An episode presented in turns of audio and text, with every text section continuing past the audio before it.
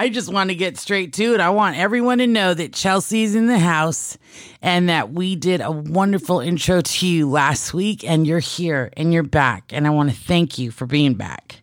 I don't even know where today's going to take us. I am so open for this experience. Every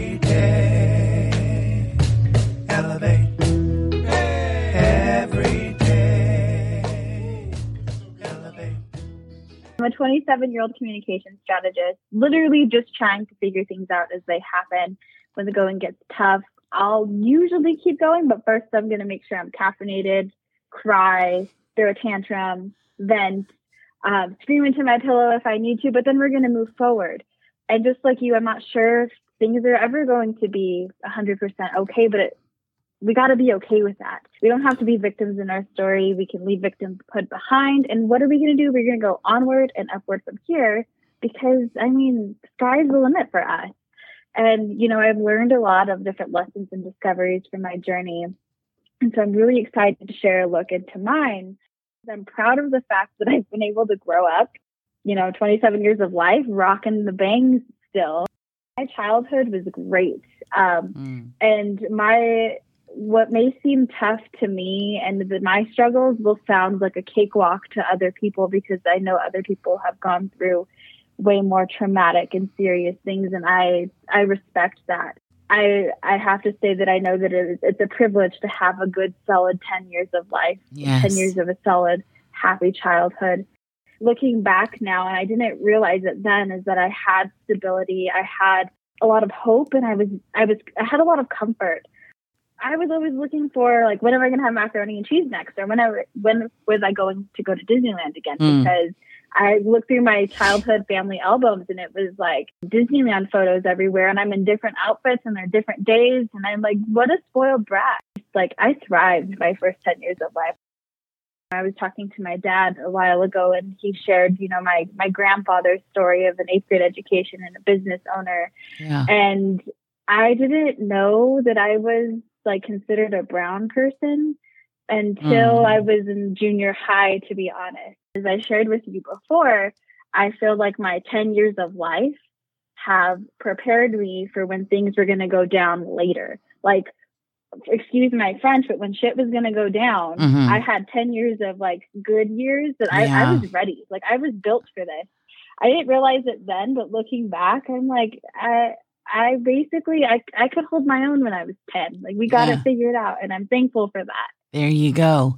Um, yeah, I asked you when I was reading your outline, like what what that's like to have such a good life, and you know, usually the stories that sell, right? If I could use that word, are the ones that are really Mhm. traumatic. And I'm not taking away from that. I had a traumatic childhood myself, and it is so refreshing, and it I'm so happy to know that there are kids who've grown up. I don't want to even say normal, but happy and their life mm-hmm. consisted of Disneyland trips, sticker collections, Hello Kitty. I mean, that's awesome. I'm I am grateful that you had that. And if Oh, you're you. a listener and that's what you have, there's no shame in that whatsoever. And that's what I love about a story. It connects automatically. I didn't have a good life, but Hello Kitty, I connected with you right away. I knew that macaroni and cheese. I knew that. And that's the beauty of a story. You usually remember what places you were at, the what you sensed, right? What you smelled, what you heard, and it's a good memory and those come back. So, if a child can't make it to Disneyland yet, let's say that's just not a possibility for that family, Mhm. What kind of things would you recommend for them to experience Disney? I think for me, it was about going to the movies Ah. as a kid. That man took me to the movies several Mhm. times when Pocahontas came out. That parent connection with the movies is such a great opportunity. Um, for example, when Lion King came out, my dad took me to see Lion King when Yeah. it first came out. I think it came out in 1994. So I was like maybe like one. Yeah. Um, I was born in 93, so I think I was a toddler when it came out or a small child. And when the new version or the, you know, the life what is it? Yes. I don't know what the real animals came out. Mhm. I got to take my dad to that movie, so it was just a Oh fun my goodness. experience. Yes. Um, and I mean, we had a great time with it. So it's like the movies, I think, are a big part of it.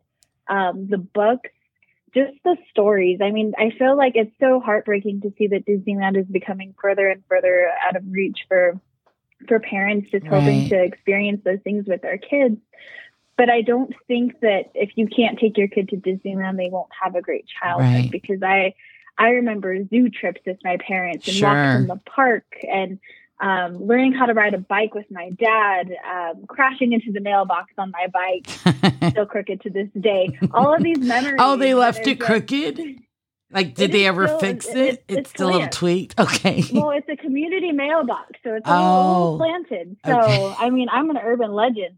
But I mean, just those experiences with family, learning how to roller skate in the driveway. yes. I think it's less about the place and more about Mm. the time spent talking, learning, and just showing compassion. I mean, I don't have any kids yet, Right. um, but I, I, when I look back at my childhood and how happy I was, I always think of spending time with my parents and and just all the laughter that we had. Uh, my parents were just middle class. They, you know, busted their butt for everything they have. In fact, Yeah. they still work so hard. But I think seeing that and then having them pause and take time for me, those are the memories that I cherish the most. Yes. And and that's so important, Chelsea. Oh, I love every word that you just shared. And it's the connection, it's the time. It's not how much money you're spending on your kids, it's that you're spending time with them and you're making these memories and that you had good laughter. You know, I'm sure it was the from the gut kind of laughter that felt like, you know, the kind that hurt, but man, it feels so good after and or even during. And I Mhm. think in our society today, there's just this ideations of how how much money you should spend and you know the most expensive device and electronics games and stuff like that. And i'm hearing from you that the things that you cherished was time the bike rides the i you know just your dad being there. And and that's the beauty of memories. You can't take that away. Um you had mentioned music you know i'm a big music Mhm. person Oh, music. Yes. And music, Yes. talk about music in your memories. Music is therapeutic in that music is therapeutic with stress and and important in a child's life to already have that. All those things you mentioned is a perfect formula for someone to grow into adulthood with just like this amazing perspective. Like there's no limits, right? Mm-hmm. Imagination goes crazy and you kind of keep that childlike mind. And I love that. And I think I have that even at my age. And so I'm going to age myself here, Chelsea. My daughter was born in 94. And so, Really? yes, Aw. but I think even, at, and I had her young, I was 20. So I'm not that old. Thank you very much. But I'm, you know, say, you're not- No, I'm not. I'm not. I think what's kept me, I don't want to say relevant. I think what's kept me interesting, I think what's kept me just I have fun. I, I have joy and it's it's apparent and it's that childlike wonder at things. It's not being afraid mm-hmm. to ask the questions. It's not being afraid to share your story when you're thinking, what is someone going to get out of this? If you have kids and you're listening, it's not too late to spend time with them. It's not too late to make those memories. Not too late to watch a movie and just sing a goofy song. Even now, as like you know, 27, and my parents are older. They're like you know, eh, approaching mid 50s now. I still take such a pride, and I get so giddy and excited, excited when they take an interest in my work. And when we have these conversations, or when they take an interest in a project that I'm working on, it brings me that Mm. same childlike joy Yes. that it did when you know my parents would dance with me in the driveway or when we would practice hula hoop. Oh, I love Um, that. That same joy comes now, even as an adult, and when they take an interest in what I'm doing. So it's, I mean, I had the, I don't want to sound like a snot, but my parents did whatever they could, so I had the best. Yeah. But I don't even remember what the best was looking back. I don't remember the toys and all Mhm. of those things. I just remember them being there and them Yes. taking an interest in my life. Chelsea, thank you so much for giving us a picture of what we could give our kids. I don't, my kids are grown, but let me tell you, when I have grandchildren, I'm going to remember this story. Thank you, Chelsea, so much for being here. Thanks, Gen. You're welcome. And to everybody listening, I hope you have a wonderful day. I spent some time last night and looked at my lifeline after talking to Chelsea about her childhood. She mentioned things like her father and going to Disneyland and movies and stories and time together to connect. My lifeline has always started with my dad's death. So I was 10 years old when dad died and life drastically changed. And so if anyone has ever heard me talk about my lifeline, that's where it begins. I come from a very, very big family. Um, I believe we're 64 cousins and we grew up very, very close. My cousins were my friends and my grandmother, I mean, she babysat all of us every day during the summer. Um, if she needed to after school, before school, during the weekends, we were always together. So my cousins would arrive, and oh, it was such a joyful time. And you could just hear all the laughter. My grandpa, my grandma, the, the kids, us, we were playing, always had music going on. And it's so part of who I am, right? Like if anyone knows me, I I'm very extroverted. You get me in a party and I'm I'm talking, I'm I'm hanging out. That's how I grew up. Um, and then when we talk about my mom and dad, what it was like to see my mom and my dad just love on each other. And it saddens me that I failed to recognize who I am and how I was brought up. And I apologize to my mom, to anyone that I, I didn't give full credit for, full credit, all the people who had hands in raising myself and my cousins. Another wonderful childhood memory back to my dad is just who he was as a person. I, and we lived in one area and he drove all the way to LA for work. So mom and dad, very hardworking young parents. Before he died, the legacy he left, even at such a young age, was that he was a homeowner. He sent my brother and I to private school. My mom and dad survived a divorce and then fell in love and remarried. And thus they had my sister. Dad loved music. He introduced music to my life. My mom's a singer. She introduced music to my life. And we'd sing and we'd laugh and we'd tell jokes. These are the memories I have, and these are the memories I suppressed because so much tragedy had happened after that. And I'm just at a moment in my life where I'm recalling, where I'm remembering. So I'm going to ask you what are some things that you've suppressed? What are some, some things that were good that you no longer recognized or recognize today? Because, you know, we're so focused on the negative, And I know that statistically, and there have been studies to show that the negative stuff is the stuff that you remember. And I challenge you today to remember the positive stuff, the things that made you strong, the people who who gave of themselves to you, their time, their energy. You know, I think of who I am and and my purpose and my mission is about people and I've even defined that acronym and it's placing everyone on positive levels every day. Where did I get that from? I got that from my dad essentially. That's who he was. So that was my challenge to myself is Gen, you've got to recall things that we don't want to talk about, things that are hurtful. Yes, we know that exists. And sometimes I just dwell on that and I give that credit for making me strong. But it, if it weren't for the other things around it, if it weren't for the fact that my dad spoke up for me every single time, like, you're not going to mess with my daughter. I love her. I'm going to protect her. And I believe it was that love that protected me in spite of. In spite of.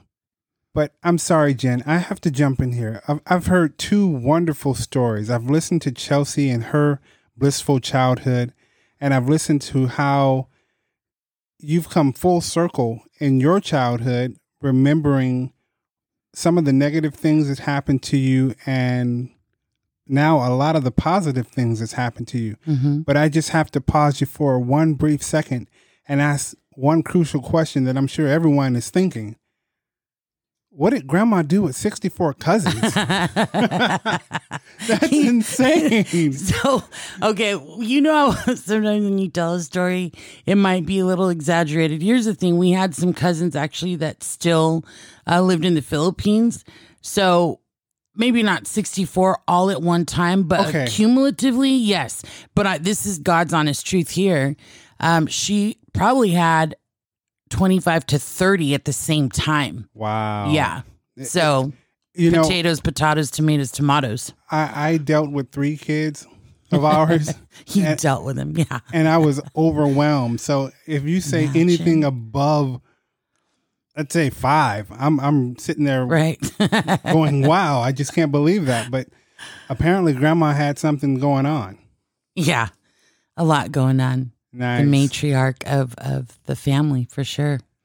One of the strongest, if not the strongest woman I know. Yeah. hmm What a wonderful job she did with all of you. And um, I would love to hear from one of those 64 or a few of those 64 to get their perspective on how grandma was and how life was being a- around all those children.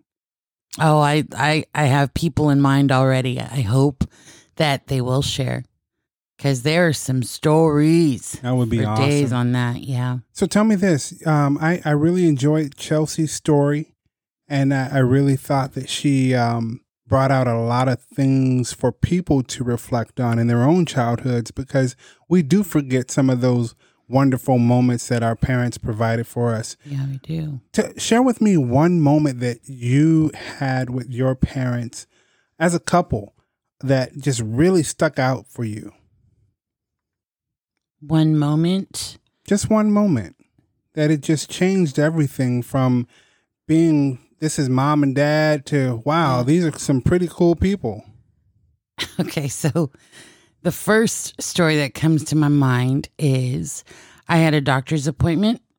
I even remember my pediatrician's name. That's that's a trip too cuz I remember intense details from the time my dad was alive, including our address, our phone number, and this is at 9 years old and before, you know, Yeah. before that. So gotcha I remember my pediatrician and um, during my doctor's appointments, it would be my mom who would go with me and dad would stay in the waiting area. Okay. Right. And so the doctor said, you know, uh, you need to limit Gen's rice intake to one scoop. And he did it with his hand. So he made like this form of a little circle. And he said, I mean, one scoop. And in my mind, I was like, that's hardly any kind of rice, you know? And so my mom agreed and said, okay. And then we went out to the lobby where dad was, and he could tell I was upset. okay And he's like, What happened? And so my mom tells him, and I repeat, you know, he said that I could only have this much rice. And I did it with my little hand and the little scoop, um, the circle thing. And he, he said bullshit. And uh, we went to Chinatown and went to eat. Now, look, now should he have done that? No, but I just remember my mom and dad and, and who they were as parents. And a lot of funny times and my mom she just kind of looked and said okay let you know let's go eat. Right right. Yeah. So it sounds like dad liked to feed people as well. oh yeah. He loved to feed people. And and Kory we talked about this before. The things i hold on to a Mhm. lot of it is linked to him. Mhm. and i didn't even realize that till we talked about it. Like i love to feed people. I love certain things like uh stationery because it's just reminiscent of my time with him and the things that were specifically our time together. Right. Mhm. and, and i can attest to this because i've experienced this myself.